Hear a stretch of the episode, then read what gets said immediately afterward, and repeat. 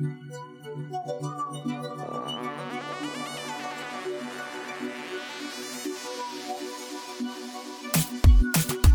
to another episode of B School, a living case study in aligned action. I'm your host, Taylor Elyse Morrison, speaker, facilitator, and founder of Inner Workout. B School is a personal development podcast for collective change. So join me in becoming a student of yourself and the world around you. Let's get studying. Welcome back to another episode of B School. Thank you for being here. I want to kick off the top of the episode by asking you, if you haven't already, to please take the listener survey. It only takes a couple of minutes and it's your way to help inform the direction of the show as we move into the coming year. So you can just head to taylorelyse.com slash survey or hit the link in the show notes. I appreciate all of your thoughts. I read everything and I take it all into consideration. Okay, let's get into the show. So the time has finally come to actually write down goals. And we've taken a lot of work to get to this place. So, just to remind you, we created our own definitions of success. We did some reflection, some look back on the past year. We talked about crafting a mantra and core desired feelings. And now is the place where you get to put pen to paper and write down those goals. And surprisingly, there isn't going to be a ton to this episode because I think we know about writing goals. What I find is that the prep work that goes into writing informed goals is what tends to be lacking. So I will say that I find it so valuable to actually physically write down goals. Yes, I might also have them in a note on my phone or in a Google Doc or in a, a system or a program, but writing down things at, at so many levels, it's good for you. There's research on how writing down things can be helpful. There's just the feeling, the personal feeling that I have experienced of it being helpful to write down things.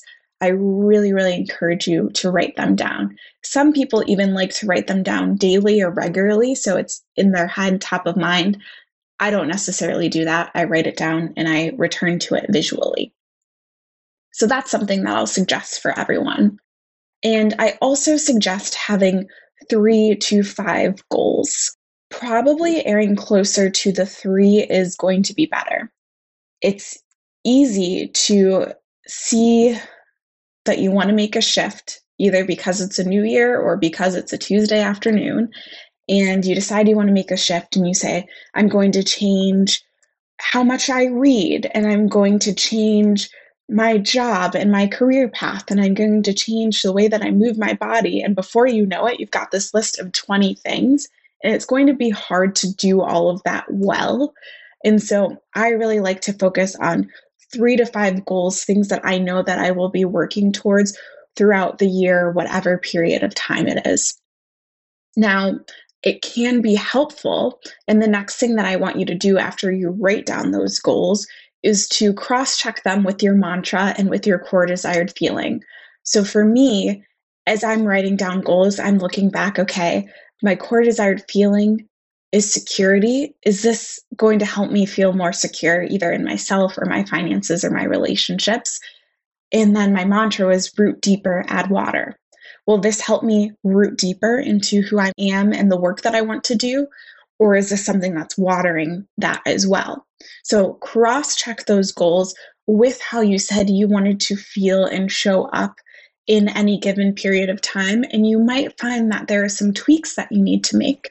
I also find that mantra and core desired feelings are nice buckets, and maybe you're not explicitly trying to, I don't know, run a 5K or something like that. But if your mantra is that you, or let's say your core desired feeling, if your core desired feeling is energized, you might find yourself doing more movement that energizes you and end up being able to run a 5K by happenstance. So I find that the mantra and the core desired feelings might encompass other behaviors that aren't necessarily goals that you want to look at as your North Stars for the year, but there's still some change that can happen around your mantra and your core desired feelings. So write down those goals, cross check them, and then you get down into breaking them into best next steps.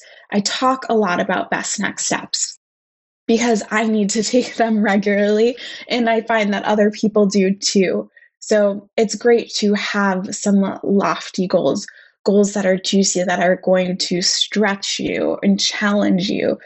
This is good for us. Like, it's really good to have something to work towards. And also, if you leave it at that big stage, it can be like, oh, great, I'm trying to get all the way over there. And it's hard. So I'm already feeling tired before I've even taken the first step. Over there seems really far away, so I'm just going to hang out here on my couch underneath my weighted blanket. When you break it down into best next steps, it's like, okay, well, you know what? Let me share with you what some of my goals are. I'm not actually going to share them all on the podcast, but I'll share a couple of them and I can tell you what best next steps look like for me. So, one of my goals is a monetary goal. And it's that I want this to be the year that my overarching company that houses the work that I do hit six figures. Numerically, projection wise, I should be able to do that relatively easily based on how things have gone this year and knowing a little bit more about what levers to pull and yeah, I just have more infrastructure and I have more opportunities that I know are already lined up for the coming year. So that's one of mine is like, this is the year we're going to break six figures in my company. Another one of my goals, not at all money related, is that I want to dance at least once a month. And that might look like taking a dance class in person if that's accessible to me in 2021, or it might be taking a Saturday night and learning some choreography on YouTube. So, two very t- different types of goals, both getting to me at this place of rooting deeper. One, if we look at the money goal, rooting deeper and adding water, I've already got some great roots in the work that I'm doing. And if I add a little bit of water, a little bit of structure and intention, crossing that six figure mark won't be too difficult. On the dance side, the rooting deeper and adding water. Dance is part of my roots. I grew up dancing. I feel in my body and like myself when I'm dancing. And so, a different application of what it looks like to root deeper and to add water for both of those different goals. Looking at the core desired feeling of security with regards to my businesses breaking six figures is there's a certain amount of security in that. That doesn't mean that I take home all of the six figures, there's business expenses and all of that, but it means that I can raise what I pay myself every month. And that means that I can save and do other things and be generous. I opened a generosity account with a specific goal of this being the place where we already have some places where we give monthly, but having a little fund set aside. So as we see causes or we have people in our life that we want to support, we've already created this space in these funds where we can do that. And so having the six figures mark creates security not only for myself, but it also allows me to live into one of my metrics for success, which is to be generous. Looking at the security place or the security core desired feeling from the dance perspective, it's that sense of security in myself, in my body, and how I can move and what it looks like to do choreography in my body that will never look exactly like how the teacher does it or how the person on YouTube does it. And there's a sense of security in myself that I'm cultivating through working towards that goal. So, two very different goals. And after I set out those goals, then I start to think about best next steps. So for me, a best next step of saying, okay, I've got this revenue goal that I want to hit. I know why. It's not because I want to be able to say online that I broke six figures. I probably, if it happens, will not even put it on Instagram. It'll maybe come here, maybe in my newsletter, but it's it's not about like being one of those Instagram people who can tell you how to make six figures. It's tied to these deeper things of wanting to be generous and wanting to get to have certain experiences with my family. So I've got that goal and I look at the best next steps. One easy best next step is to look at my finances for 2020 and to see okay, this is the number that I was at this year. Where did this come from? What were the different income streams? Are they replicable? Is there work that I need to do to make these more steady? Are there shifts that I need to make? So, my best next step is to get really into the numbers, probably run some reports and potentially print them out because I play around in the reports fairly often, but it's different to print them out to have it broken down a few different ways and then to ask some some questions around it. So that's a best next step around the money piece. A best next step that I can do with regards to the dance goal is there's a company called Steezy that I've looked at potentially doing that teaches like dance technique and it's a little bit more in depth than just doing a class on YouTube. There's also a place in my neighborhood that I'm thinking about taking classes from. And so I'm probably either going to invest in a 10 class pack at that neighborhood studio, but I don't think they do virtual classes, or I will invest in Steezy in have that set up and ready to go for the year so I don't have to think about it too much. I've already got the structure that's going to help me dance more. So, best next steps, break it down, and you don't need to know your five best next steps. Sometimes you can do that, but if you know, okay, first thing I'm going to do is run these reports and look at them. First thing I'm going to do is invest in wherever I want to take classes from. First thing I'm going to do is do an audit of where my time went last year. Or I'm going to start keeping a journal about, I don't know, about how I felt at my job as I'm thinking about my next career move.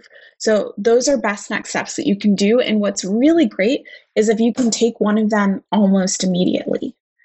Like, is there something that you can do right now or this week to start to get that momentum going so you can keep walking forwards even before we get into the new year? And it can be super, super small. It can be just doing a Google search, sending an email, doing research on what the best tool could be. Make it really, really small. Give yourself that little win of taking that baby step, and you're already closer to where you wanted to be than you are now. So, that is what I'll recommend around goal setting. I think, like I said, that so many of you have these tools for setting goals already. We talk about the goal setting part a lot we don't necessarily talk about how we get to the place of writing the goals on paper. So I hope that you have a great goal setting session that you can write down three to five goals that will be exciting for you to work towards in the coming year. And know that I'm here to support you and to encourage you. And if you want to share your goals with me, feel free to shoot me a DM either at Taylor Elyse Morrison or at the B School podcast. And I'd love to celebrate you and any best next steps that you're taking. Thank you so much for listening, and I will be back in your earbuds next year. It's going to be a new year by the time you hear me. Bye. Thanks to Andres Rodriguez for the intro and outro music. You can keep in touch with me on Instagram at Taylor Elyse Morrison. Elyse is E L Y S E and check out the resources on my website at taylorelyse.com.